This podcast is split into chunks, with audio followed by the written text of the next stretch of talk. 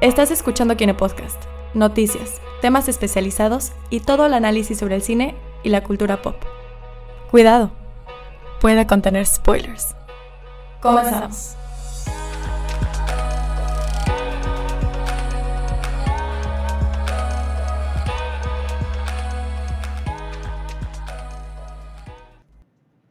Uy, ya. Ay, casi, casi pongo eliminar en transmisión. Ya me conocía a llevar la fregada a todos. Bienvenidos sean todos al Kine Podcast, a su podcast semanal sobre cine, cultura popular y pues todo lo que tenga que ver con, con el séptimo arte en general, ¿no? Pues de una vez más, ya lo dije, bienvenidos. Mae Govanen, voy a empezar a decir eso siempre que iniciemos. Mae Govanen, que es, me están viendo con cara de qué pedo. Ok. Como, como- como tú quieras, no pasa Ajá, nada. Ah, Dátelo, No pasa dátelo, nada. dátelo. No, Date Mae vuelo. Go- Mae Govanen, para quien se saque de onda ahorita, quien lo escuche, es, eh, significa bienvenidos, bienvenidos, bienvenidos en élfico. los Ah, ok, ya. Bueno. Mae Govanen Melonen es bienvenidos amigos. está, Porque, porque ya soy, muy, soy medio raro después del episodio de, de um, Señor de los Anillos, pero en fin. Ya estamos acá en, la- en el capítulo número 16 del Kine Podcast.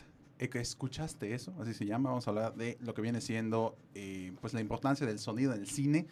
No el sonido, como mencio- me mencionaba el día de hoy, no el sonido que hace la gente en el cine, o sea, mala educación. Que es bastante molesto. O sea, Sí. mala educación, ignorancia, ignorancia no, pero es mala educación. Entonces, eh, de eso no vamos a hablar, vamos a hablar de la importancia del sonido per se, del sonido tal cual en el cine. Así que, pues el día de hoy eh, nos están acompañando aquí en cabina, pues como siempre está Abraham Solovich acá, que está con y eh, como invitado especial de este programa, Juan Luis Robert. Hola, ¿qué tal? Muchas gracias por la invitación, este Tocayo Juan, eh, Soloveitchik, pues aquí a platicar un poquito de, de El este, sonido. de este elemento que a veces a mí me parece un poquito olvidado, ¿no? O un poquito este, no tomado en cuenta con la magnitud que debería de ser, como lo es pues el sonido en el cine, ¿no? Que por, por sí solo el sonido, vaya, ya es una eh, categoría, digamos, aparte, una disciplina aparte, ¿no? Por eso existe la Sí. radio, por eso existe el podcast, por ejemplo, ¿no? Tiene sus propias características, tiene sus propias eh, cuestiones estéticas, plásticas, técnicas, etc. Eh, pero dentro del cine, pues evidentemente a veces como que se nos olvida, sobre todo, eh, yo, yo se lo recalco mucho a, a los, a los nuevos talentos que andan incursionando en esto del cine, ¿no? Que se quieren meter a producir cortometrajes o, o largometrajes, animación o todo esto. Como que se les olvida a veces que, que la otra parte realmente importante dentro de, la construcción de una historia en el cine moderno, porque pues, realmente esto, esto también tiene que ver con, con cómo se ha construido el cine últimamente, pues es el sonido, ¿no?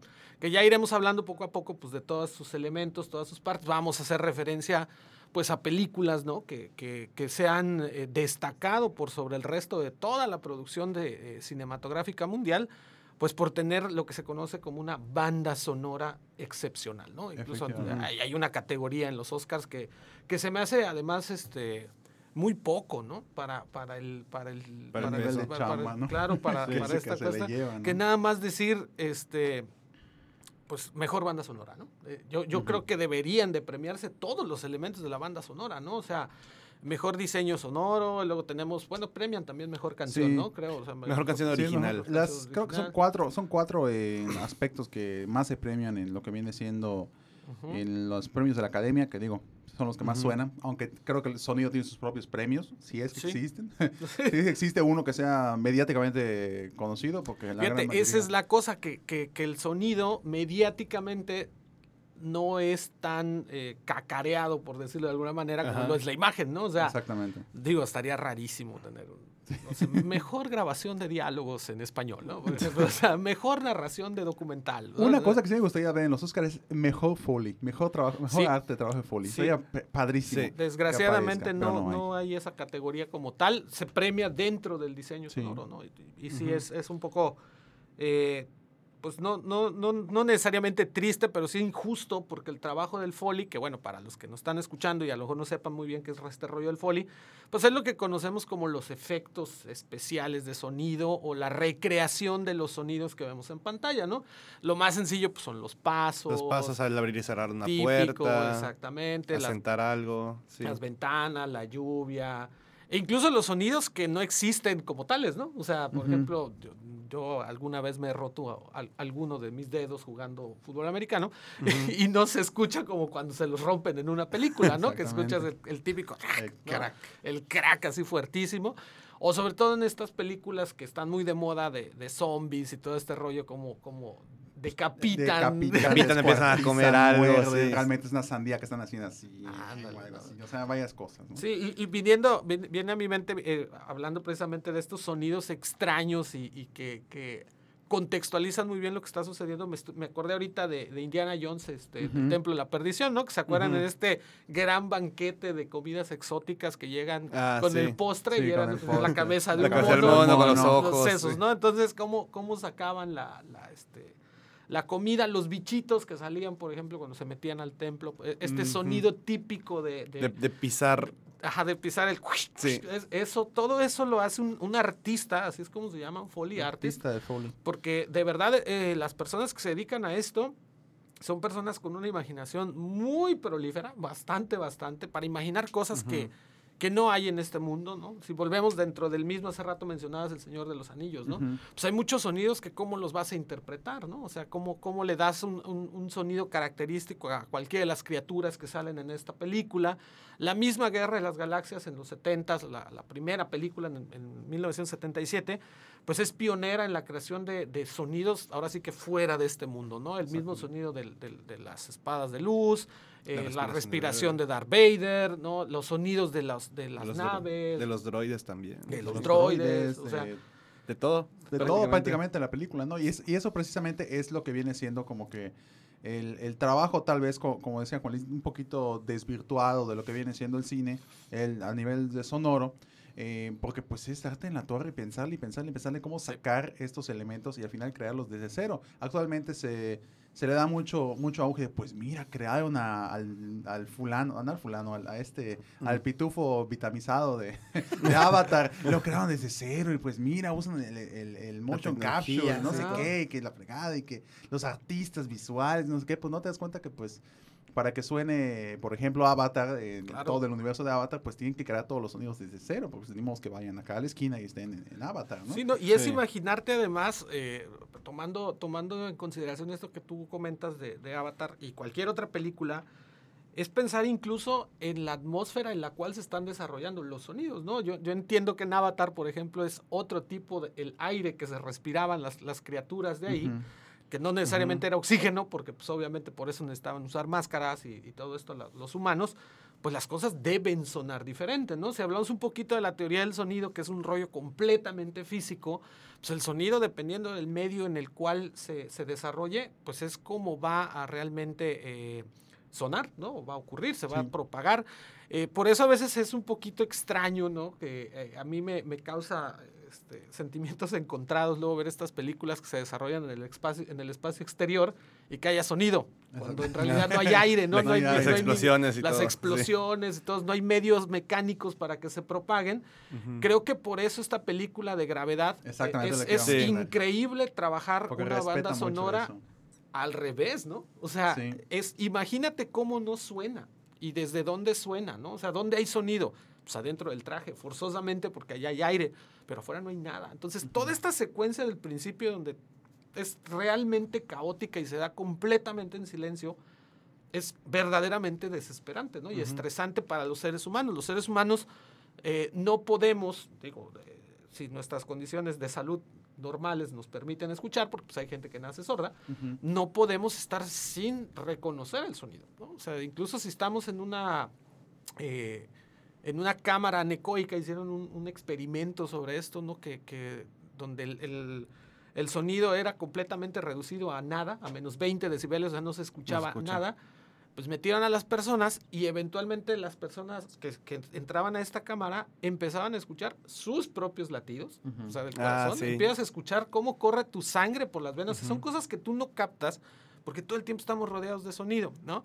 Entonces, es, es un poquito eh, absurdo a veces eh, dejar de lado esta parte dentro de la plástica cinematográfica porque es algo con lo que convivimos todo el tiempo, ¿no? O sea, eh, los, los, puristas del cine como tal, es más, al principio, cuando salen las primeras películas sonoras, allá en la década de los 20, con esta película musical del cantante de jazz, por ejemplo, los que hacían cine mudo hasta ese entonces, eh, decían que le estaban dando en la torre a la expresividad plástica de la imagen del cine al incluir pues, esta banda eh, sonora, dentro de la película, porque ya no te permitía dar una expresión basada expresamente en la imagen, ¿no? sino que había el refuerzo de un diálogo, que, que, que al final del día eh, pues cine mudo entre comillas, no era mudo porque los personajes no no, no, hablaban, no, no hablaban, pero al fin y al cabo pues se reforzaba con pero había musiquita en vivo, sí, ¿no? Sí. musiquita en vivo y era, un, era, una experiencia distinta, ¿no? Sí, los Lumière, por ejemplo, este contrataban un cuarteto de saxofonistas, ¿no? Para, y tocaban en lo que tocaban, tocaba, en lo que estaba allá,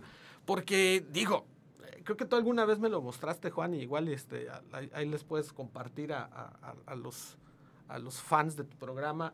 Me mostraste una vez este esta escena de Star Wars, ¿no? En, en la, cuando llegan uh -huh. a, el, del episodio 4 al final, sí. sin música. Sin música. ¿no? Uh -huh. Cuando les dan las medallas. Ah, okay, es sí. increíble Yo, yo es, cómo cambia todo el contexto, ¿no? Hasta se oyen por allá los Es chistosísimo y no te lo esperas, ¿no? no o sea, es, es, es, es, es, una situación que, que de verdad eh, cambia todo el contexto de las películas, pero no siempre fue así, ¿no? O sea, al, al principio pues eh, digo, con esta canción de, de, de, perdón, esta película del cantante de uh -huh. pues lo que se buscaba era tratar de, de explicar un poco la, la, la, cuestión de la música dentro del, dentro del cine, que eso luego vino a ser otro relajo, ¿no? Oh, o sea, sí. es otro pleito también que, que, que los, los, los, puristas del cine empezaron a discutir más adelante, porque... Eh, empezábamos con la cuestión de utilizar la música incidental, ¿no? Que, uh -huh. que, hay, que hay que distinguir uh -huh. estos, estos elementos dentro de una película, ¿no? O sea, vamos a tener como base y como... Digo, el cine cada vez, el cine moderno cada vez menos apela a esto, ¿no? El otro sí. día estaba platicando de eso con mi esposa, le mando un saludo. Pero si tú ves las películas de los 80, por ejemplo, 70, pues eran películas que hacían o explotaban muchísimo esta parte sonora del cine que es el diálogo, ¿no? O sea, había mucho diálogo, o sea, tienes frases y frases y frases impresionantes y, y, puedes citar de muchísimas películas frases muy específicas, hay mucho diálogo y bueno, pues eso hacía que, que, que la gran mayoría de la historia se centrara en lo que se está diciendo, ¿no? Y hay películas eh, pues muy buenas que, que se basan completamente en el diálogo hasta que viene el cine de ciencia ficción, ¿no? Y empieza a trabajar un poco más con la cuestión de la imagen y del refuerzo sonoro, pero a través de los otros elementos, como son el foley, los, los efectos uh -huh. que mencionabas, y también la música, ¿no? Hablando de una de tus favoritas, Juan, Alien, por ejemplo, Alien. o sea, Alien, la, la, primera película de Alien, eh, hace un manejo muy, muy... Eh, bueno, digamos, de lo que es el, el, ambiente sonoro y de cómo se están dando las cosas a través de, de, de, la historia y cómo el sonido se vuelve un protagonista de la historia. ¿no? Sí, porque realmente al alien no lo ves. No, no. es muy, son muy son veces muy Contados, contadas. Contadísimo el tiempo que ves a. Creo que hasta el final medio. Sí. ¿eh? Pues al, final? al, final? lo vemos, lo sí. ves tal cual, ¿no? Eh, y parte, precisamente, en esa película se juntan dos géneros que hacen un uso así excelso del, de, del sonido, que es cine de ciencia ficción y el cine de, de suspenso o de sí. terror. Que uh -huh. en ese tipo de películas viene un elemento que nada más fuerte que el silencio. Sí, claro. Entonces, eh, precisamente en las, en las, películas de, de, terror de miedo, pues siempre, en las últimas que han pasado, no sé, las del conjuro, las, pues vaya, las sí. que están ahorita de moda. Sí, pero ya, ya es muy rebuscado el, Exactamente. el efecto de que está todo silencioso por, Sí, ya te 10 segundos. Ya te lo, y lo cuentas, son 10, 15 segundos y ahí va el susto Sí. o algo se movió. Pero si, pero si lo ves en Alien, por ejemplo, que hay los Claro. minutos de silencio, son no, eh, largos. precisamente la gente pues ya estaba acostumbrada de que pues venía, venía el malo, haz de cuenta, pues, imaginemos, en setenta y tantos que era tiburón, ponen, ponen estas, estas en dos notas para determinar el sonido del tiburón, pues ya sabías que se iba a acercar el tiburón, Ujú. ya estaba, ya te, pero el sonido no no te, no te decía, "Ah, pues bueno, ya va a aparecer. O sea, no pensabas eso, es más, te causaba ansiedad, porque Claro. no, ya va a aparecer este, este, ese tiburón, ¿no? Pero, ¿qué pasa cuando le quitas el sonido ya no sabes en qué momento va a salir. Entonces, Sí. en ese momento, pues hay una bomba. Y pues ahorita es como que, bueno, hay sonido, pues viene algo, ¿no? Ah, Me agarro del asiento, ya sé que algo va a pasar, ¿no?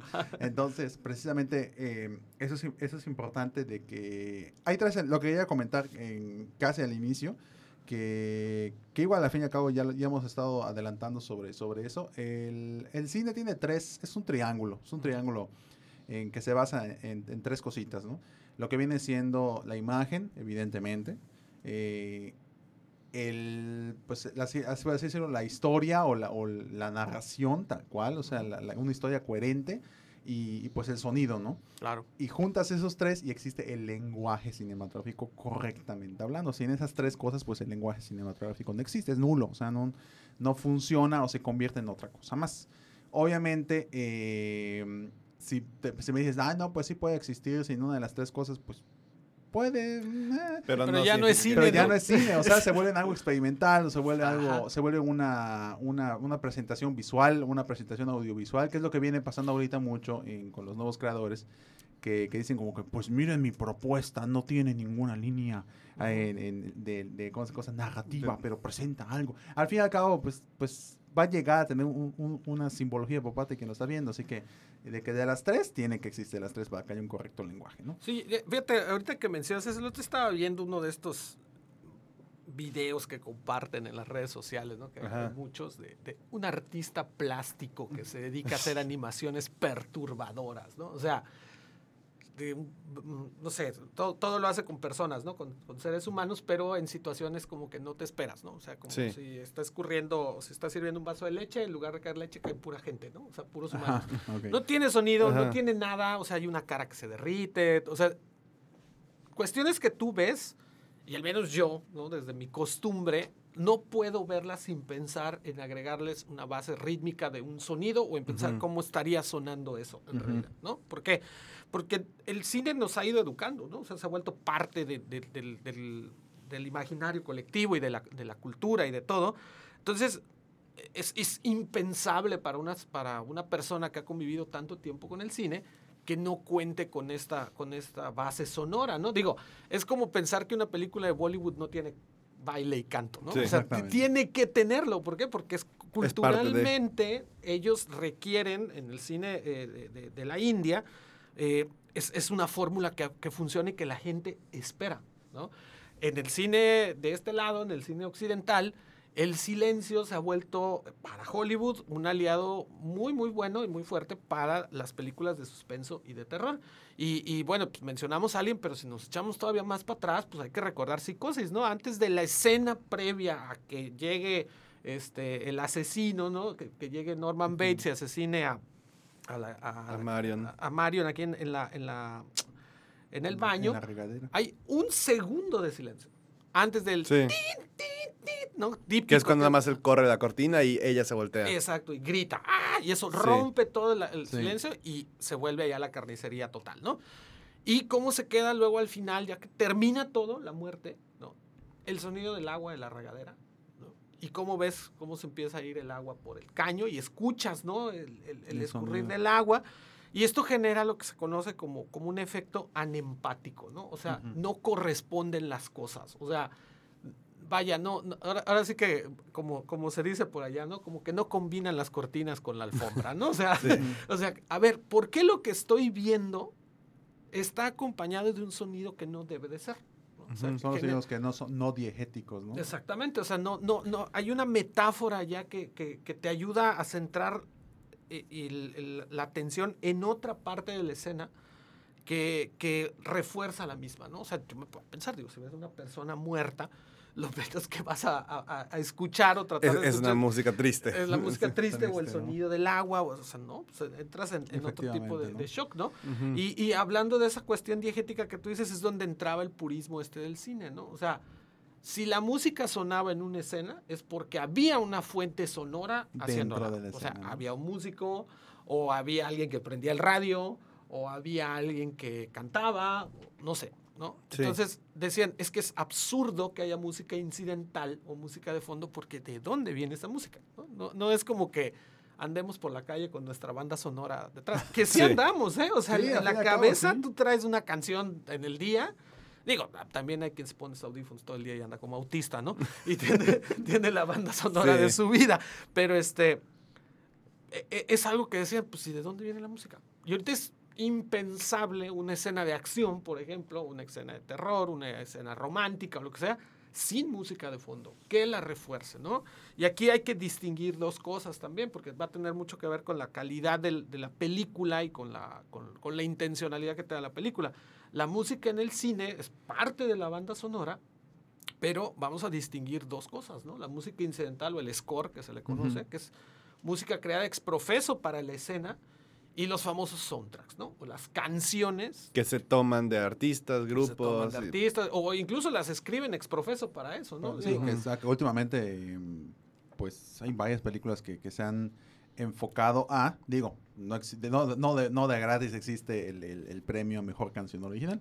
Que al fin y al cabo, pues, pues, pues lo hacen precisamente para eso. Y pues se han tomado su tiempo. Antes eran una canción original, era, vamos a buscar al, al artista de, pues, moda, Y, y le ponemos y esta le ponemos letra y esta con esto. letra y pues ya canta, ¿no? Que empezó precisamente eh, ese, ese boom de esas canciones con Michael Jackson cuando cantó Sí. la canción de Ben. Que Ben Para la película. para la película de Ben, que es una Sí. película de terror de una rata, o sea, que te das cuenta que, pues, ¿qué onda? ¿Qué tiene que ver? ¿Qué Y al fin y al cabo que ver? funciona. Al fin y al cabo funcionó, fue un hitazo esa canción, eh, porque estaba Michael Jackson detrás, pero, pero pues ahí dices como que, ah, mira, ahí Sí, empezó en, el- en el los camino. 80 era muy común, ¿no? O Sí, sea, ¿te acuerdas de, de The Goonies, por ejemplo? Pues, todas- todas las Sí. canciones de Cindy Lauper están allá porque Cindy Lauper estaba de Sí. moda. Titanic en los Madonna, 90 con uf. Celine Dion. Esa es la canción más, este, Más- provocadora de diabetes que puede haber en el mundo, ¿no? O sea, es, es muy melosa, hasta el cansancio se ha escuchado. Y sí, se escriben exprofeso para eso, hasta cosas este, bien absurdas, ¿no? Estaba viendo en la tele esta película que se llama, este, ay, ¿cómo se llama? En español se llama Euroviaje censurado, ¿no? Y Ah, Hay una canción que se llama ok. Scotty Doesn't Know, que, es- que está Ajá. escrita es profeso porque es parte de la historia de la la película, ¿no? película malísima. O sea, de esas películas bobas de adolescentes que son para que compres tus palomitas y ya, ¿no? No, sin mayor pretensión. Pero también, eh, pues, eh, se, escriben, este, hay películas donde la música es la protagonista, ¿no? Y entonces la banda sonora más el soundtrack se convierte en parte fundamental de la narrativa. Entonces, esta película, por ejemplo, de, de Johnny Cash, por ejemplo, la que hicieron, la película Mm, de. Rey también, este, Whiplash, por ejemplo, que es, de- es impresionante la banda sonora de esa película, sobre todo por el, el trabajo de mezcla de la batería, porque mezclar una batería es de las cosas más complicadas que puede haber en la, en la, en la música. Y bueno, la música se convierte en protagonista. En este sentido, o sea, no, no podemos pensar la película sin la música. La Bamba, ¿no? Que tiene hace treinta y tantos años. Acaba de- treinta y de- tantos de- años, sí. Yo esa película la vi en el cine, wow, soy muy viejo. Este, eh, y, y- y necesitas la música para explicar las cosas, ¿no?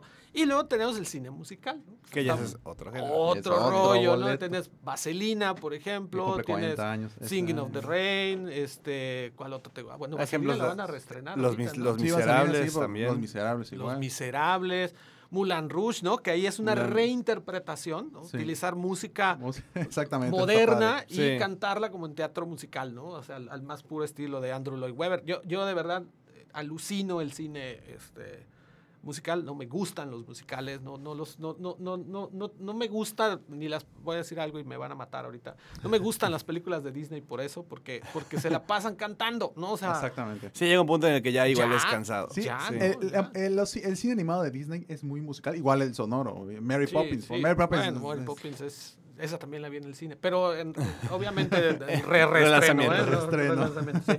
Este, sí, Mary Poppins es un, es un ejemplo eh, bien interesante y, y ahí en- entramos en, un- en una cuestión de la, narrativa y de la historia, ¿no? O sea, cuando la, la historia se cuenta a través de una canción, si la persona o las personas, sobre todo hablando del cine eh, norteamericano, pues está en inglés, ¿no? Obviamente al traducir la letra, el sentido va a cambiar. No puedes traducir de manera literal las cosas, ¿no? Entonces, ahí entra otro trabajo también, que, bien, que es parte también de la banda sonora, cuando hablamos del doblaje, por ejemplo, ¿no? Que, también es bien importante a la hora de hacer estas, estas situaciones. Entonces, a mí el- el- en lo particular, el, el cine musical no me gusta por eso, ¿no? Porque, o sea, a ver, vine a ver una historia, no a cantar una historia, por eso pongo una rola y, bueno, ya interpreto lo que quiera, pero luego a veces es tan literal, ¿no? Que es, que es Es lo mismo. absurdo, ¿no? Sí, o sea, sí. o sea, eh, no sé, estás cantando las cosas que están pasando en ese rato, ¿no? Entonces, la verdad, a, a mí no me gusta, hay mucha gente que le encanta, ¿no? O sea, que, que viven para ver cine musical, ¿no? Yo creo que la, la única película de cine musical que me, me llegó a gustar alguna vez fue esta, la de Dancer in the Dark, de Björk. Ujú, Pero ujú. la historia es muy fuerte, o sea, es, es, es, es poderoso y, lo, y, y- y el, el entender lo que pasa con la música es, es interesante por, por allá, ¿no? También.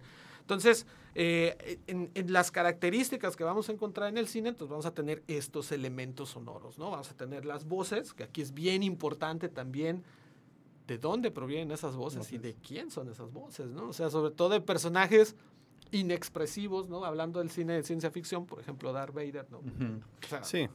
increíble pensar.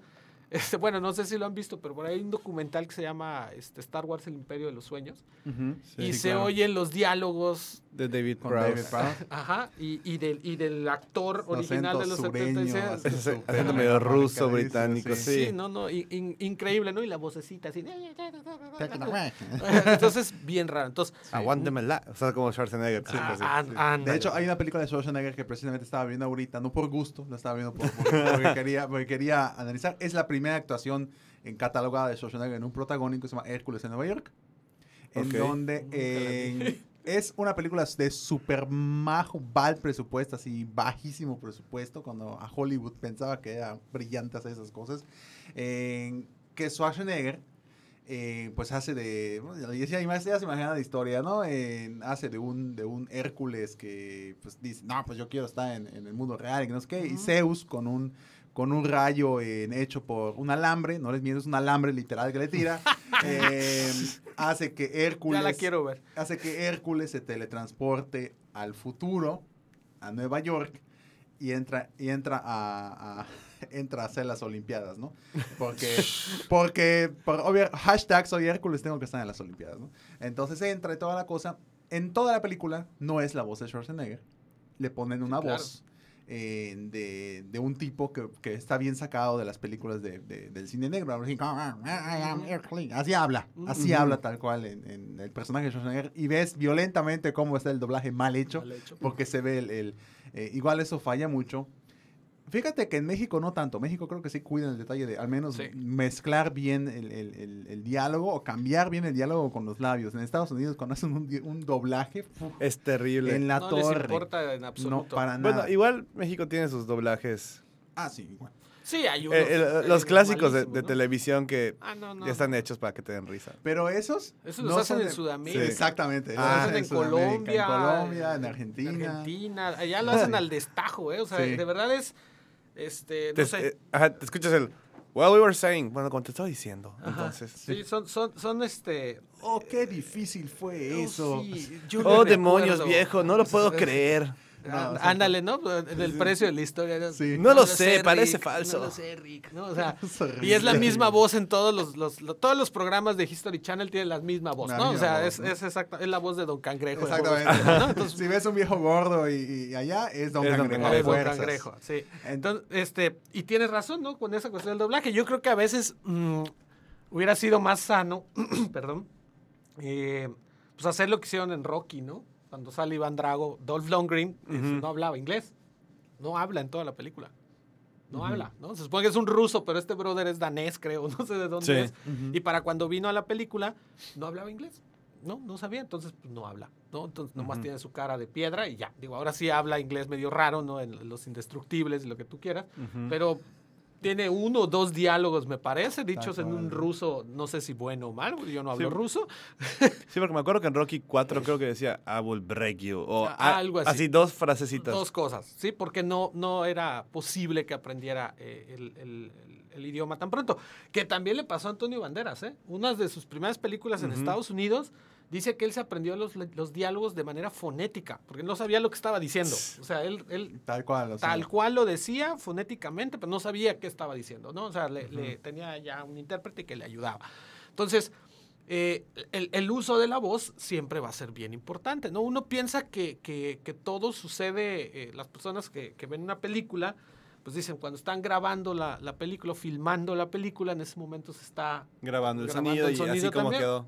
No. Y la verdad es que la mayoría de las veces no es así. O sea, sí tenemos una cosa que se llama sonido directo, donde las condiciones lo Sí. permiten, pues se graba directamente el sonido. Pero los actores les pagan lo que les pagan, no nada más porque vayan y hagan las piruetas como, como Tom Cruise en, en Misión Imposible, sino que después se tienen que ir a meter al estudio de grabación y repetir los diálogos Lo que, que no estén buenos, ¿no? Y a veces, eh, cuando el trabajo es muy meticuloso y muy cuidado y todo eso, repiten prácticamente todos los diálogos. O sea, hacen dos películas, como quien dice, Sí. ¿sí? literal. Este, digo, también, si lo, lo tomamos en tiempo total en pantalla, pues este, a lo mejor tienen que grabar media hora de diálogos, ¿no? O, sea, o 40 minutos de diálogos, dependiendo qué tanto hablen, ¿no? Este, y bueno, pues por ejemplo, si eres este Samuel L. Jackson, pues con un motherfucker ya es suficiente, ¿no? O sea, lo, lo van a poner todas las veces. You know what I mean, motherfucker. No, o sea, es muy, muy distintivo, ¿no? Entonces, vamos a, vamos a distinguir esa parte, ¿no? Lo de, lo de las voces y cómo, fíjate, ese- esa anécdota de Schwarzenegger, yo no, no, no conocía esa película, la Sí. voy a buscar. De hecho, a ver si- Este- a ver si encuentro por acá algo para que, para que escuche la gente, para que te parte sí, de de- debe ser, debe ser este, muy chistoso. Y bueno, y luego tenemos la cuestión del- del- de, los, de los efectos, ¿no? El foley, que sí me gustaría ahondar un poquito en eso, porque cuando uno ve las escenas de acción, por ejemplo, cualquier escena que se está dando en el exterior, es Ujú. dificilísimo grabar el sonido directo en el exterior. O sea, ustedes no me dejan mentir que tienen experiencia haciendo cortos. es horrible, Jesús. por ejemplo, Sí. o sea, uno puede pensar, ah, pues me voy a ir a grabar al centro de Mérida al mediodía para tener el sonido del ambiente. Esa era mi idea para un cortometraje y No, tienes que crear todo ese sonido del ambiente. ¿Por qué? Porque es dificilísimo controlar lo que está sucediendo en ese momento, ¿no? O sea, ¿qué tal que pasa un avión? ¿Qué tal que ya pitó uno por allá porque no avanzan en el alto? Que Sí, o el empiezan a sonar el, las campanadas, policía, sí. policía, todo, o sea, es un ambiente que no existe. Imagínate intentar grabar sonido directo en la Quinta Avenida de Nueva York, por ejemplo, que es, es- creo que la ciudad más filmada de la historia de la humanidad. Pues es imposible, ¿no? O sea, hay tantos coches, tanta gente, tanto bullicio. O sea, uno ve, por ejemplo, igual escenas en Central Park, ¿no? Y, Y todo lo- ves todo bonito y calladito, y el diálogo se da perfectamente en la escena romántica y todo eso. Y si no es cierto, y vas y- siempre hay viento o está lloviendo o hay gente paseando sus perros y el perro no se calla, sí. Ahorita es- que dijiste viento, uno de los lugares más Viento. complicados para, para grabar sonido es Chicago, porque hay viento todo, el, Todo el tiempo. tiempo. Entonces, eh, lamento decirles que el sonido de Chicago es un engaño para todos ustedes, amigos este, que nos Así escuchan. no se escucha Chicago. Así nos escucha Chicago. Todo no lo crean. ¿no? Todo es, es creado. O sea, eh, y, y aquí hay diferentes maneras de conseguirlo. A veces se graban bullicios en los estudios, de literalmente un montón, de gente Ah, a que hable y cotorree y diga lo que quiera. Este, a veces se logran levantar pistas de sonido directo, pero con unos micrófonos súper especiales, con compresores y todas estas cosas, y aún así no es puro. Los sonidos de los coches, por ejemplo, literal encierran un coche en un, en un, este, en un estudio de grabación y se graba con micrófonos especiales el arranque del automóvil, el sonido de la puerta, o sea, todas estas cosas que nosotros damos por hecho, ¿sí? realmente Sí. no pueden No grabarse en el sonido cual. directo. No es tan fácil, No es tan fácil, cual. pues, o sea, tú dices, ay, pues si yo grabo con mi celular y Y se escucha re bien, Se no sé qué, re sí, bien, pero tapa el micrófono y Se vas a ver. tapa el Baja el micrófono. y ahí vas a ver. No, no, no se puede, ¿no? Entonces, eh, aquí, aquí también hay que considerar esa otra parte del trabajo eh, eh, de- del, del diseñador sonoro, ¿no? Que a veces, fíjate, el- el- hay, hay directores de cine que son tan meticulosos con el trabajo que incluso se meten en el diseño sonoro y en la selección de la banda sonora, ¿no? Danny Boyle es uno de ellos, por ejemplo, en Transporting. Sí. Eh, él escogió todas las canciones y él diseñó la banda sonora. O sea, él, él- él sabía qué era lo que quería. Que hace eh, mucho es igual a. Tarantino. Sí, Tarantino también lo hace muchísimo, ¿no? O sea, eh, Tarantino incluso dice que él primero piensa Piensa en la las ca- canciones. ¿Qué canciones y luego les pone la historia encima, ¿no? Eso está loquísimo eso también, que, que yo creo que todos lo hemos hecho si estamos un poco mal de la cabeza, ¿no? Con una Sí, que pones una imaginas- playlist o algo y te imaginas, ah, esto estaría pasando ahorita. No sé qué. Ya le, ya le quieres poner. Sí. soundtrack a todo, ¿no? Al parecer creo que encontré eh, ver, un fragmento de, de la voz de, de la voz entre comillas de Schwarzenegger. Obviamente yo vi que la voz es muy así como I'll be back. Así su voz así muy Ya, ya. Get to the chopper. Así es la voz de Schwarzenegger, ¿no? Pero el doblaje que le pusieron es este. Espérame. Esa es la voz de, de Schwarzenegger. Y le cambian su voz completamente. Qué barbaridad. Por favor, repite eso. Quiero, ver, quiero verlo. A ver, vamos a Va, ver. ahí va.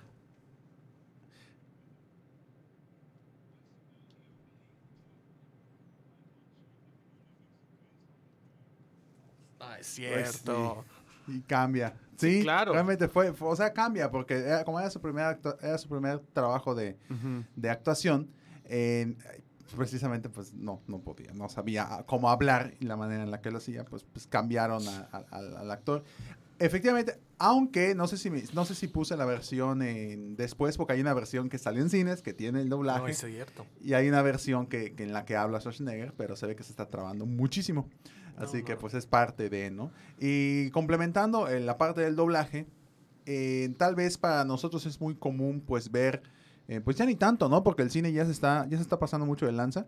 Porque digo, siempre se, se, se da, em, siempre se da por, no por entendido, pero siempre se recomienda que veas la película en su idioma original para que puedas disfrutar 100% todo, pero últimamente pues ya se da eh, por, por dividir casi casi a, a las películas dobladas y las películas en- Es que igual depende mucho. O sea, por ejemplo, con películas animadas, yo creo que hemos estado Ah, claro. acostumbrados a Sí, verlas dobladas por, efectivamente. por el hecho de que hasta los chistes, pues ahí sí pueden traducir bien. Sí. Disney, Disney tiene la maestría en, En hacer chistes locales. Pero sí, por ejemplo, películas ciencia ficción, super- ejemplo- hasta superhéroes, yo Por prefiero ejemplo, verlas en su eh, original. superhéroes, hay un detalle que, que podríamos, digo, para que de- dejemos de estar con el tic de que, digo, muchos que nos escuchan, pues intentan ver en inglés y que como que rehuyen a todo lo que sea en español. Inclusive tengo amigos que películas eh, que están en español, que están en español de, animadas, porque hay grandes películas animadas que pues le disfrutamos tanto chicos por como grandes, se niegan a ver la película en, en español y esperan a que salga el, el DVD o Blu-ray para que la vean completamente en inglés. En- como por ejemplo ahorita que va a salir Teen Titans en Go to the. Movies, la nueva película de Teen Titans. Sí. eh, hay gente que quiere a fuerzas, eh, pues se va a esperar a que salga la versión en inglés y pues verla en inglés. Eh, porque pues hay algunos actores de doblaje que no sé qué hacen allá. Pero habrá, habrán tomado mi referencia. Entiendo ¿no? muy bien tu referencia. Habrán tomado mi referencia, ¿no? Pero eh, Yo- yo no- Aquí en México, creo que eso como que... Es que aquí en México está muy bien hecho el doblaje. En cambio, eh, en Europa, por ejemplo... No, es horrible el en España. es- en A España todo es gas, terrible, amigo, ¿no? a todo gas. A todo. Entonces, En eh, España todo es pésimo, tío. tío. por ejemplo, el doblaje en Europa, en lo que viene siendo... Hay un sindicato. Exactamente. Hay un Sindicato sindicato, de terrible. doblaje. ¿no? Terrible, o sea, hay un sindicato y entonces el, el brother que hace la voz de Tom Cruise eh, Hace la de Vin Diesel, Hace hace la de Vin de... Diesel. a ver, De a todos. ¿no? es lo mismo. De hecho, en España es, es muy, deli- no delicada, es bastante terrible esa situación, porque el doblaje es completamente general. O sea, es para, para doblaje para películas, para series de televisión, para películas infantiles, para todo, absolutamente para todo. Pero lo que viene siendo eh, el Bélgi- Bélgi- Bélgica, por ejemplo, en- normalmente hacen el, el- el doblaje porque eh, ellos lo usan en su dialecto flamenco. O sea, Mm, lo sí. hablan Sí. entonces es algo bastante artesanal que hacen, ¿no? En lo que viene siendo, hay algunos países, eh, por ejemplo en Rusia, que solamente la voz en off, cuando es voz en off, la tienen doblada a ruso. Todo lo demás lo tienen doblaje original. Em, Es una, buena- es una técnica interesante. es una técnica interesante, ¿no? Eh, hay lugares como Alemania, si no me equivoco, que solamente las películas infantiles o para niños tienen doblaje. Todas las demás son, son, en- idioma original. son idioma original, ¿no? Entonces, para que digan, pues el doblaje es por igual, pues ni tanto, ¿no? O sea, sí hay, sí hay en cómo se llama esta cosa, lo que viene siendo, pues, su, su, su interés en el doblaje, ¿no? Sí, fíjate, hay- hay un debate muy, muy fuerte, hay hasta libros sobre esto, y este, de, de- de la cuestión de la, le dicen, la mutilación artística de las películas, ya sea a través del doblaje o del subtitulaje, ¿no? O sea, tú dices, ¿qué mutila más? ¿Algo que ocupa un 10% de la pantalla con letras? ¿No? Un 5%, Ajá. dependiendo dependiendo. que te tapa parte de la imagen que fue pensada por un director, que fue fotografiada de tal forma. Y Sí, tú le pones encima unas letras, ¿no? O sea, si tenía todo el intención, tú le pones encima unas letras para en, en- en favor de que la gente eh, se quede con el sonido original, ¿no? O redefino el diálogo, recuento la historia con los modismos, las palabras, etcétera, del idioma de, de donde están las, las personas, ya sea para español o para lo que tú quieras, y este, conservo la imagen, ¿no? Entonces, el, el debate dice, pues tanto daño hace una cosa como daño hace la otra, ¿no? Sí, O y ahí realmente ya es una cuestión de gustos, porque por ejemplo, a un niño, yo me acuerdo que mis papás cuando Claro. salía, cuando salió este, la primera del Hombre Araña, yo ahí pude ver si prefería yo doblaje o subtitulaje, porque la vi Claro. eh, la, la misma cantidad de veces doblada y la misma cantidad de veces subtitulada. Ahora, yo te voy a decir, ¿eh? Eh, yo creo que es una cuestión de gustos y a veces hay que, no hay que desgarrarse las vestiduras y ser tan purista y decir, no, la tengo que ver en su idioma original. Está bueno, brother. Entonces aprende japonés y échate todos los animes de Estudio Ghibli en su ¿no? idioma original. Quiero ver que lo hagas, ¿no? O sea, o, o- o cualquier otra película, por ejemplo, este, de cine noruego o de, o de cine de donde tú quieras, ¿no? A ver, aprende el idioma y entonces sí, no leas los subtítulos, porque esa es otra cosa, ¿no? En México dicen que casi los mexicanos no leemos, no leemos libros. Pero Somos leemos uno de los países que artículos. más lee porque la mayoría de las películas que se exhiben están subtituladas. O sea, es, es muy poca gente entra a ver las películas dobladas.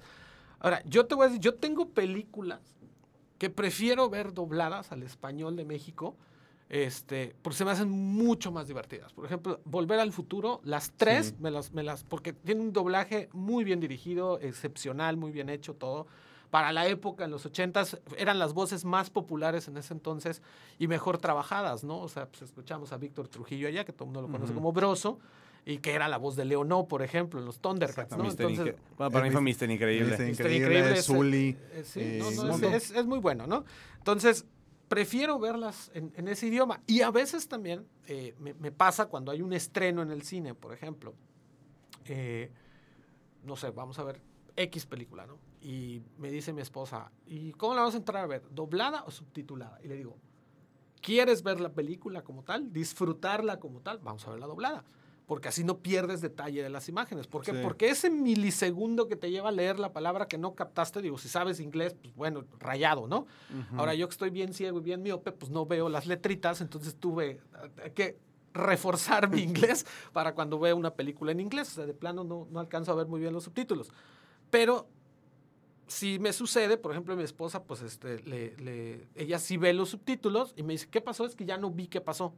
¿Por qué? Por estar leyendo el subtitulaje, ¿no? Entonces, vas a tener que mediar entre qué es lo que quieres eh, Sí, que, disfrutar, ¿no? con- que conviene más para ti. Exacto. Y, y la verdad es que el, el doblaje está tan bien hecho ya. O sea, eh, el- el- la tecnología ha permitido dividir la banda sonora en tantos, y casi casi infinitos canales de audio, que el canal de la voz realmente nada más es uno y no afecta en absoluto todo lo demás que hay detrás. O sea, en el cine ochentero, por ejemplo, cuando se hacía doblaje, sí era muy, muy malo, porque estabas escuchando el sonido del ambiente y cuando entraba el diálogo, se apagaba Bajaba. todo. Sí. Sí. Todo y, y quedaban las voces. Entonces eso lo hacía aburrido, malo, o sea, eh, no se vean Los Cazafantasmas, por ejemplo, la primera película doblada al español en la, del doblaje original, pasa mucho eso. Sí. Están en Nueva York y de repente estás oyendo el, el sonido de ambiente y cuando van a entrar los diálogos, se apaga todo, ¿no? Y- que- ¿Por qué? Porque nada más había dos canales, si acaso uno, así venía la película, la distribuidora la mandaba así. Entonces, realmente se hacían esfuerzos muy grandes por, por, por doblar las películas y conservar un poquito de... Sí, en cambio, en cambio ahorita, pues, Sí, no, ahorita, todo.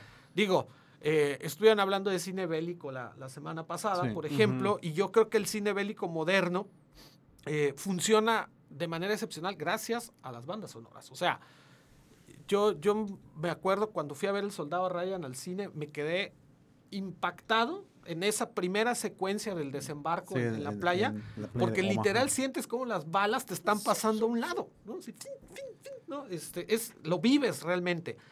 ¿Qué sucede? Que la tecnología ya te permite tener este sonido envolvente, ¿no? O sea, eh, hay, que, hay que darle muchas las gracias a George Lucas y a, y a su, y a su Skywalker Sí. Ranch, a toda la gente que la tiene gente, ¿no? secuestrada ahí pensando en hacer cosas nuevas y el sonido THX y todas estas cosas.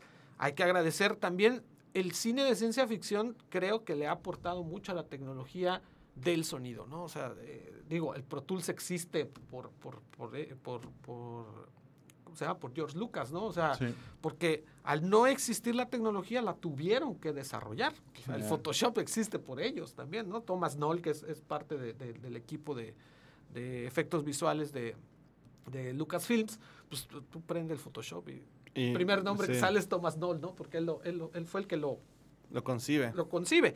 Entonces, eh, hablando del cine bélico, por ejemplo, pues tienes, tienes el caso de, de Pearl Harbor, también, por ejemplo, estas batallas aéreas, digo, quítale todo el romance y todo lo que tú quieras, ¿no? Este, Sí.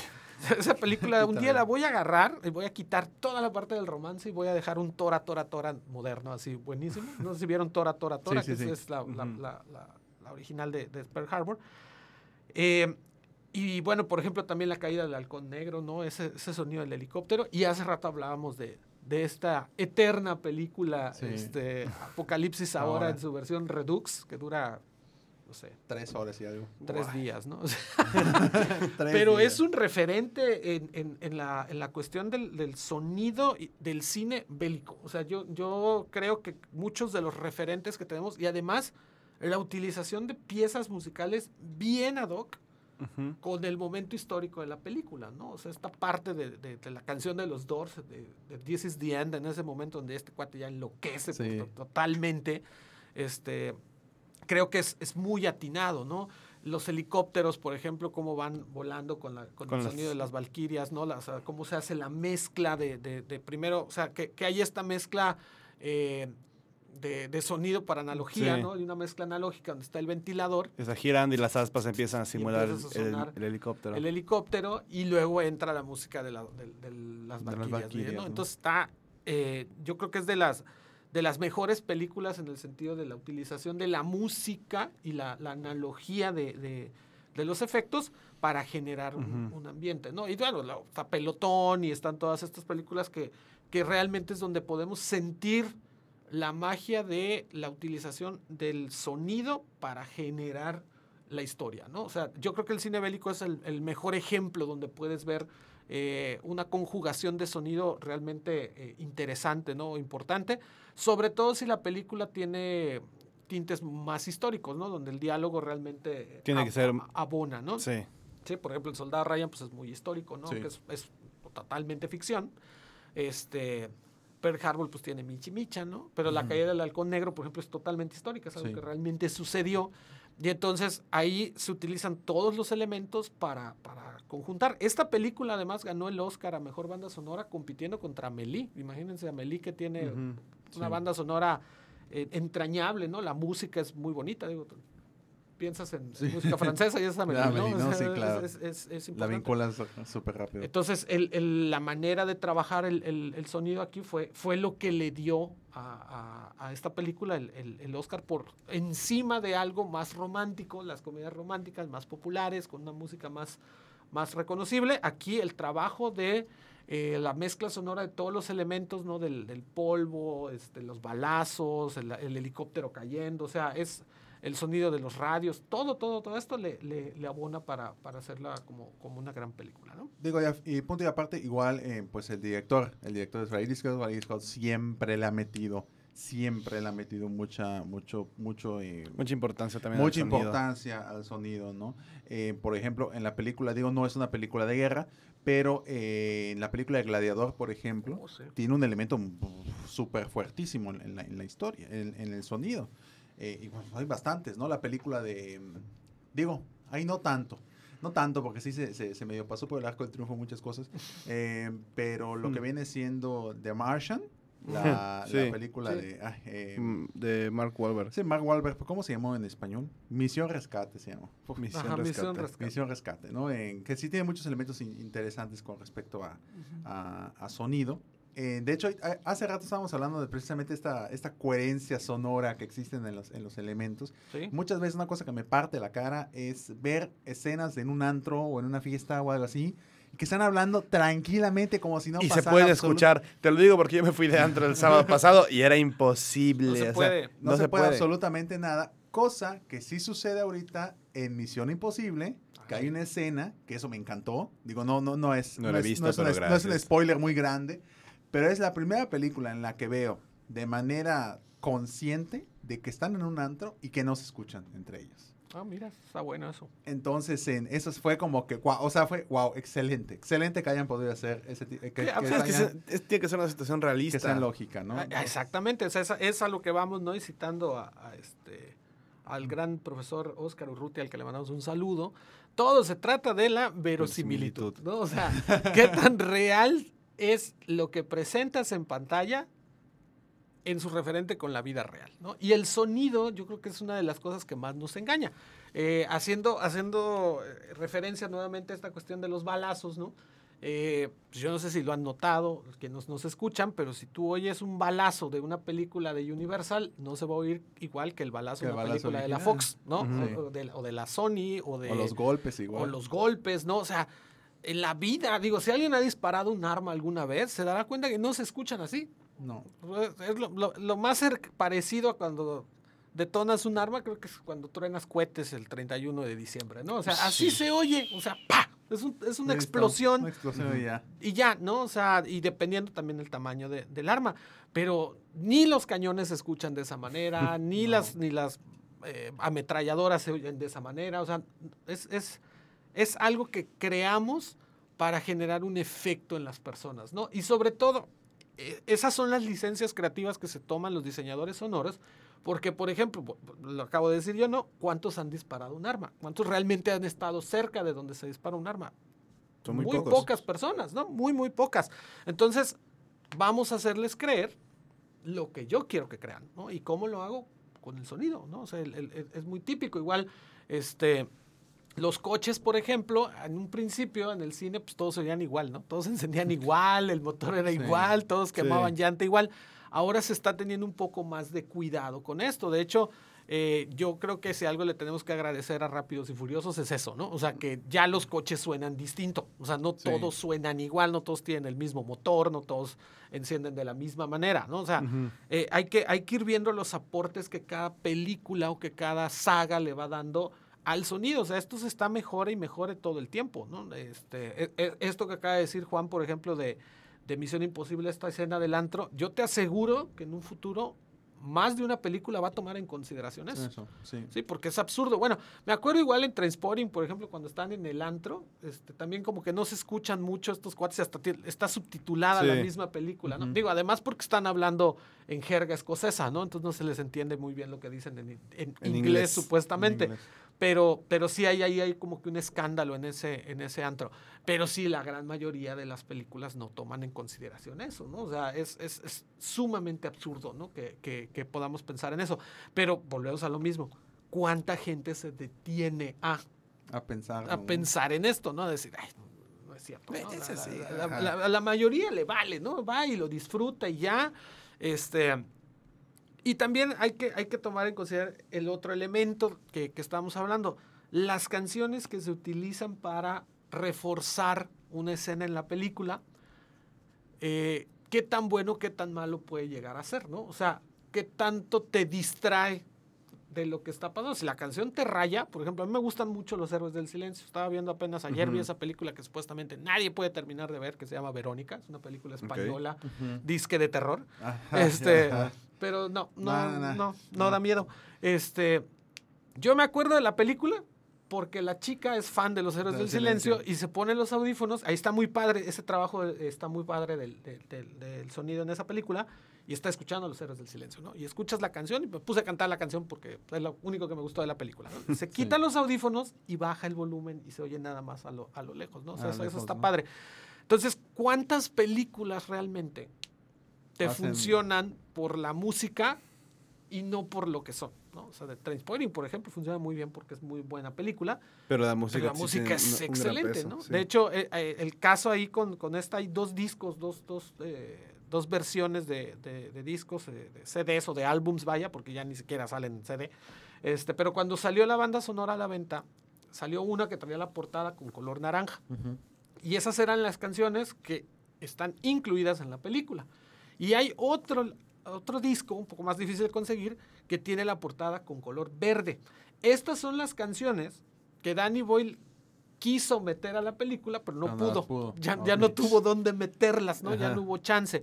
Que este que sí mete en la segunda parte, en el Transporting 2. Dos, ya hay, unas, hay unas canciones que no pudo incluir en la banda sonora de la película eh, primera y la- las colocó en la, en la segunda película. Entonces, vean, a veces es tanto lo que tenemos que es bien complicado el, el- el entenderlo o el trabajarlo. Sí, por ejemplo, con, con el soundtrack de Kill Bill, Ah, wow. hay, tiene muy buenas canciones, pero yo conseguí una versión que es todo el soundtrack de la 1 y aparte las canciones nunca lanzadas, que son unas 20 cacho, 30 cacho, que son, son realmente tracks, ni siquiera son Ujú. piezas musicales, son, son los sonidos de 25, 30 segundos, hay una que otra canción, pero te das cuenta que el material es, es bastante y siempre, siempre hay cosas que van a dejar fuera. Claro.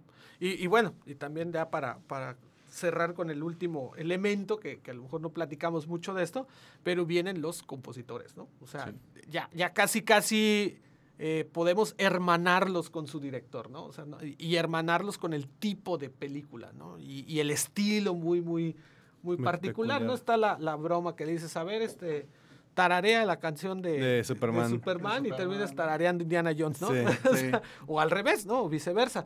Y eh, es casi, casi imposible deslindar a, a John Williams, este prolífico compositor de música clásica, deslindarlo de George Lucas o de Steven Spielberg. O sea, es, es mancuerna, ¿no? O, o- o quita, o deslindar a Hans Zimmer de, este, De Christopher Nolan, de Christopher Nolan, de Zack O a, o a Snyder. este, ay, se me fue, o a Danny Elfman de Tim Burton. de por Tim ejemplo. Burton, por ejemplo. O sea, tienen como que sus favoritos, ¿no? Y es gente que escribe la música para las escenas. O sea, está pensada. De hecho, eh, John Williams, lo que hay que reconocerle y que después, pues, eh, eh, es el sello de la casa, sus canciones son un personaje más, ¿no? O sea, en la Guerra de las Galaxias cada, cada personaje tiene su tema, ¿no? Y lo El famoso antecede, leitmotiv. el famoso leitmotiv, lo antecede y tú ya sabes qué va a pasar, ¿no?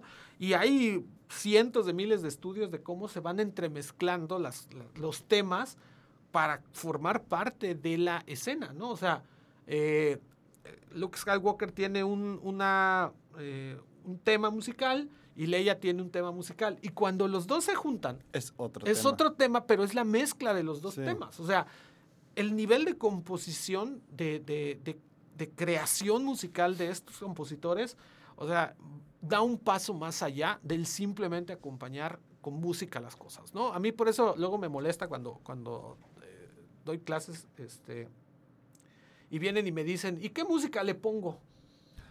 O, ¿Le pondrías música? O sea, no es como que Me lo preguntas. Ajá, o sea, pa- ¿para qué me preguntas si eso lo debiste haber pensado desde el guion? O sea, eso está pensado desde muchísimo antes. O sea, y la mayoría de los trabajos audiovisuales que vemos en, en- en los, en los chavos que están empezando o en el, en el cine amateur, ¿no?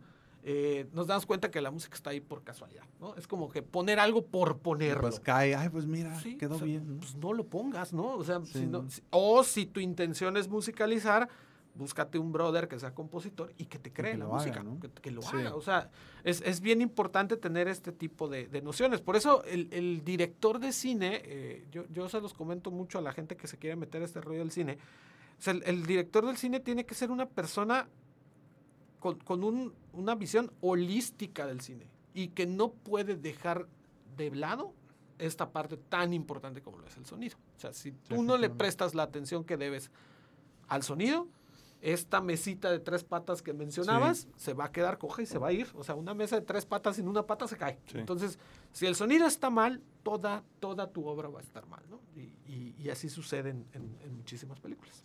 De hecho, eh, ya para ir finalizando, hay una escena del padrino que creo que combina Uh, sí. muy bien todas estas estos tres elementos que es tanto la historia como el so- como la imagen y pues el sonido que es la escena cuando Michael Corleone eh, tiene que pues, spoiler potencial spoiler no porque tiene que matar a una serie de personas en un hotel- en un restaurante italiano entonces eh, vemos un gran trabajo que ahí empieza inclusive la cuarta patita no, te- tiene tres hay una cuarta pata pero esa cuarta pata pues tiene mucho que ver con, con, con el lenguaje audiovisual, porque se apoya, porque ojo, eh, el cine, eh, sí lo los actores sí ayudan a que el cine sea una buena película, pero no todos son los actores. O sea, no puedes, digo, para una película no todo puede depender de que exista una superestrella de Hollywood al mando, ¿no? O sea, de eso no es. Entonces, ¿de qué trata la, la parte? Pues tienen que matar a estas dos personas.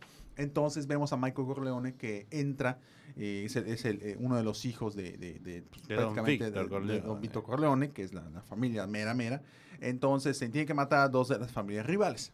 Entonces, eh, primero que nada, vemos el inicio de la secuencia en que viene en cómo se llama esta cosa.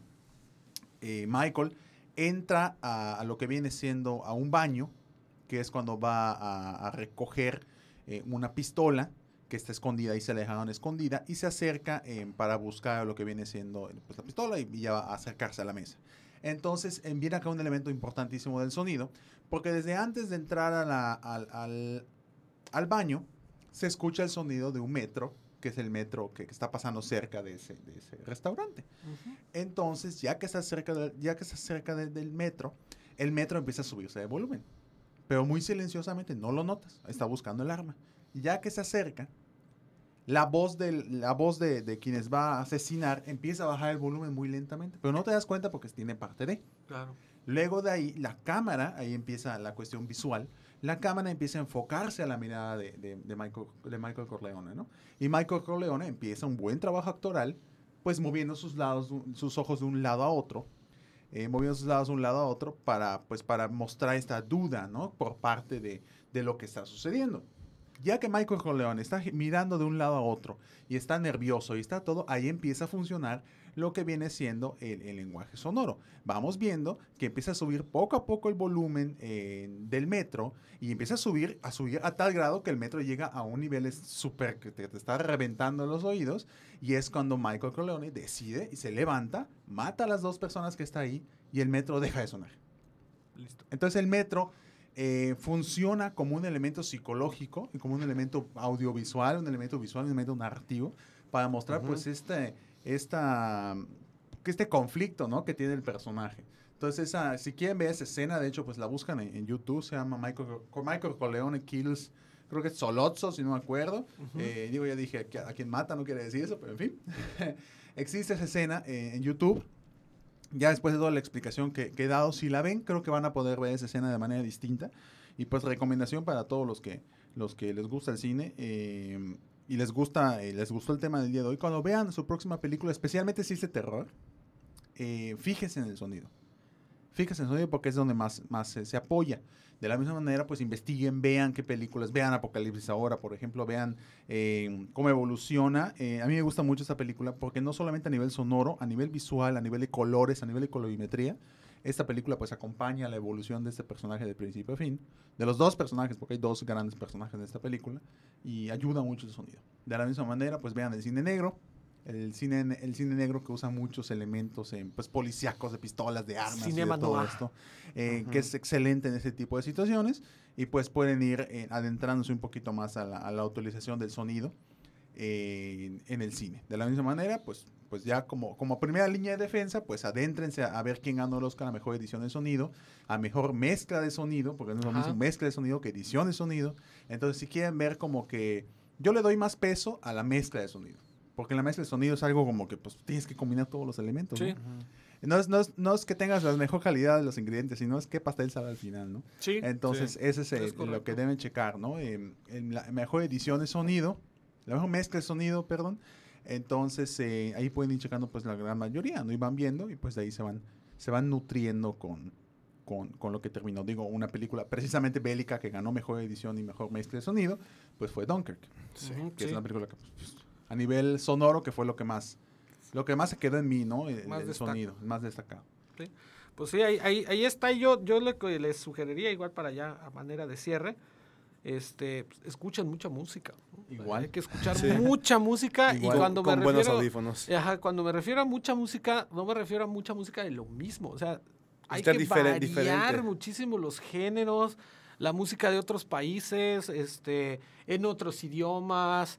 La música folclórica, por ejemplo, funciona muy bien para muchas cosas. Hay muchísima música clásica, por ejemplo, ya está libre de derechos. Si ustedes quieren musicalizar sus películas, a veces es una muy buena opción porque hay música que es totalmente desconocida para muchas personas y no, no, este, no trabajarle eh, de otra manera.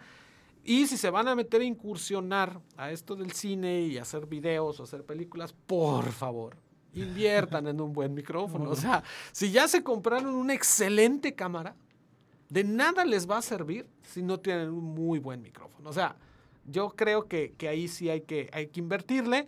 Y bueno, ahorita, por ejemplo, para editar, por lo, lo, que decía Juan es muy cierto, para editar hay programas que te descargas de internet gratis y te sirven para editar el sonido. No es otra cosa más que recortarlo y acomodarlo.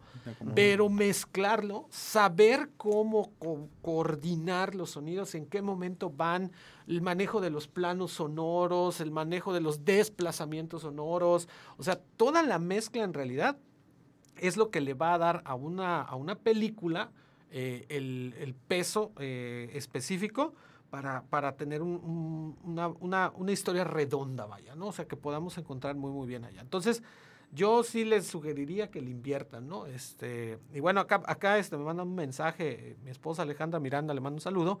Dice que ella sí sabe de armas, ella sí sabe cómo suena una pistola. Uh -huh. me consta que sí. Este, saludos, saludos. Eh, y bueno, hablando precisamente también de esto, los efectos porfa, no se los descarguen de internet. O sea, esfuércense tantito, eh, aíslen el baño de su casa y métanse a hacer el folio ahí. La verdad es que a veces es más sencillo de lo que parece. ¿eh? Sí, sea, de hecho, por ejemplo, eh, ejemplo rápido para quien nos está viendo en, en, YouTube, para quien nos está escuchando, simple y sencillamente, quieren hacer el sonido de un corazón, automáticamente, simple y sencillamente, hagan esto. Se ponen frente al micrófono, tensan su playera y ahorita van a ver cómo. Quien está viendo va a ver. Ahí está. Ahí va. Uh -huh. Ahí está. Listo. Ya, con no hay más. Con eso con haces eso. el sonido del corazón y se acabó. No tienes que buscar el corazón en YouTube, efecto de no, sonido. Es, no, y es horrible, se oye muy mal. Tiene muy sí, luego calidad. el audio está muy mal hecho. Está mal hecho, exactamente. Entonces, pues inviértanse en un buen micrófono, igual graben sus pasos, o sea, y también hay que pensar y ver, ¿no? Sobre qué estás caminando, porque eso es bien chistoso. Están caminando en pasto y el paso se oye como si estuvieran en, en duela, ¿no? Entonces, pues, sí, ¿qué onda? ¿no? Entonces, hay, y tiene, hay, tiene, zapatos, ¿no? Acuérdense, acuérdense, verosimilitud. ¿no? Sí, exactamente. Eso es, eso es, lo importante. Igual para los que están en, esto, que están en comunicación o en artes visuales, aquí, aquí en Mérida espe especialmente, si van a grabar en exterior, que no bajen un efecto sonido de Nueva York, porque no, no hay, no hay, no, no existe. Hay, no existe, ¿no? Aquí tan fácil y sencillo de que se consigan el Sani tiene que conseguir, el, con, con, si van a grabar con su, con su teléfono y todo, consíganse un peluche antiguo que tengan, medio tapan el micrófono para que no haya, haya mucho sonido, eh, con un peluche antiguo así de, así de arcaico, uh -huh. eh, se pasan a, se van a Paseo Montejo, se ponen, ponen ahí a grabar unos 10 minutos de sonido, y tienes 10 minutos de sonido real de lo que, de lo que sucede en un tráfico en día normal en Mérida, y lo pones y pues sí hay coherencia, ¿no? Sí, y, claro. más si, si pa, y, y, más si, si estás, eh, si pasa alguna cosa, pues digo, Digo, si es algo, si estás en un fraccionamiento y escuchas que pasa un gas, que no voy a decir su nombre, pues ya, pues ya, obviamente, ya dices, ah, mía, pues sí, sí es, ¿no? Entonces, si escuchas un metro o algo así, pues obviamente no es Mérida, así que pues verosimilitud en todos los aspectos. Claro, no, no, es, eso es bien importante, ¿no? Es que decías del gas, está, está sí. buenísimo. Sí, Entonces, sí, pues, funciona, ¿no? Sí, vayan y grábenlo, igual.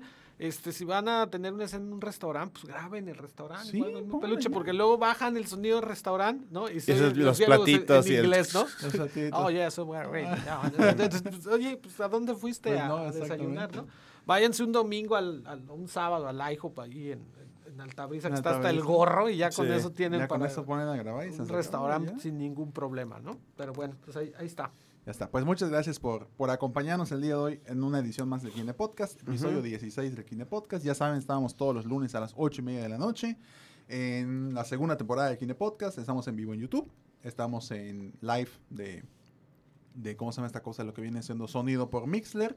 Y quienes nos quieran escuchar en, en, offline, o sea, para que ya nos escuchen después durante la semana, estamos en SoundCloud como Kinecros o Precisión Cinematográfica y estamos en Apple Podcast para quien tenga, para quien sea en seguidor así a de la manzana, de, de la manzana de la y, de, y, de, San Steve Jobs. Sí. Eh, pues ya entra, entra lo que viene siendo su iTunes, pone pod, Apple Podcast y pone Kinecros o Precisión Cinematográfica y ahí estamos para que nos escuchen tranquilamente.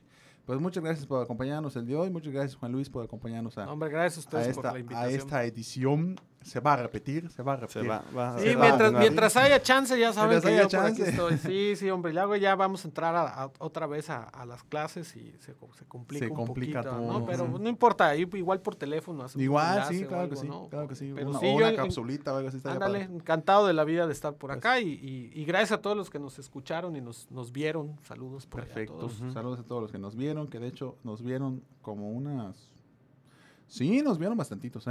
nos vieron bastantitos. Nos vieron, Sí. nos vieron como, como 15 personas. así Oye, que estuvo son, bueno. son muchos. Así que muchas gracias a todos por vernos. Mi nombre es Juan Esteban Méndez, estuvo aquí hablando Soloveitchik. Hasta luego. Y Juan Luis Robert, muchas gracias a todos por escucharnos. Nos estamos viendo y bye.